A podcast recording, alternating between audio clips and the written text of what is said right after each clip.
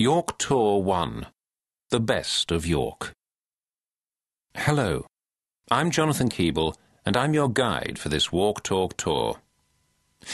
Before we start, I'd like to tell you how the commentary works so that you can make the most of the tour. Your Walk Talk Tour plan, which you will have printed off, shows each of the commentary points and the route to follow between them. I'll start each segment by telling you which commentary point we have reached, and, when I've finished, I'll tell you how to get to the next.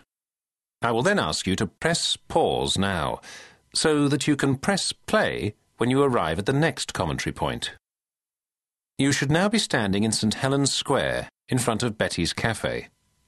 If you are, we can start. Commentary point 1 St Helens Square.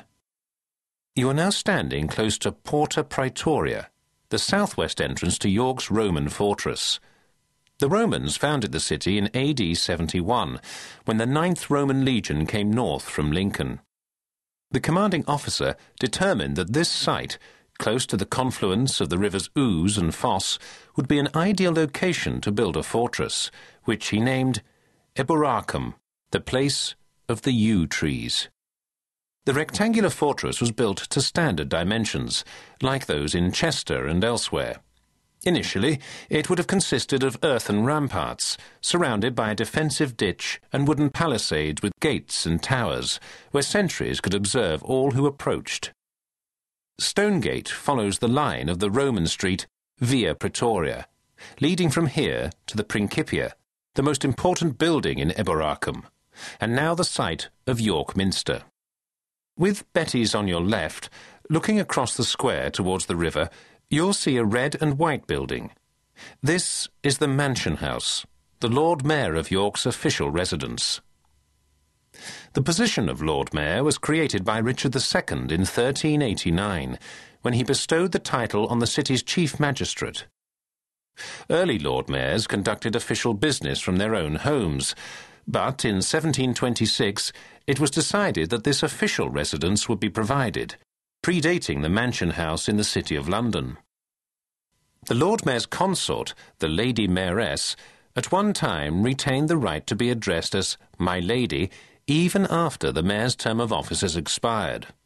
This practice endorsed the old proverb, He is a lord for a year and a day, but she is a lady for ever and for aye. Nowadays, the incumbent and his consort relinquish their titles at the end of their year in office.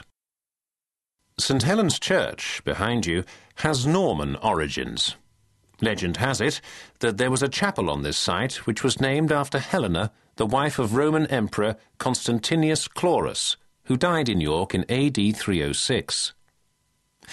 Stonegate was home to York's glass painters, and this was the church of the Glaziers Guild.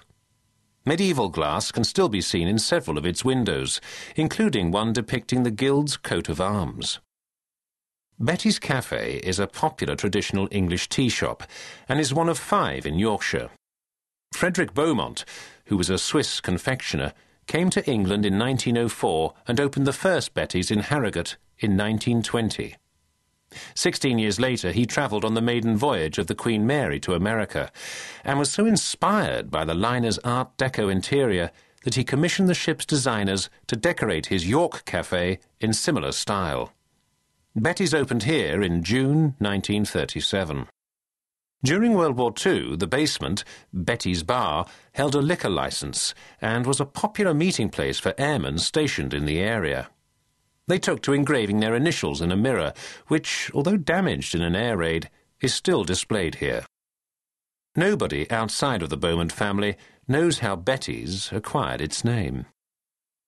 With Betty's behind you, walk forward along Blake Street until you reach the assembly rooms on your left and step inside. Press pause now.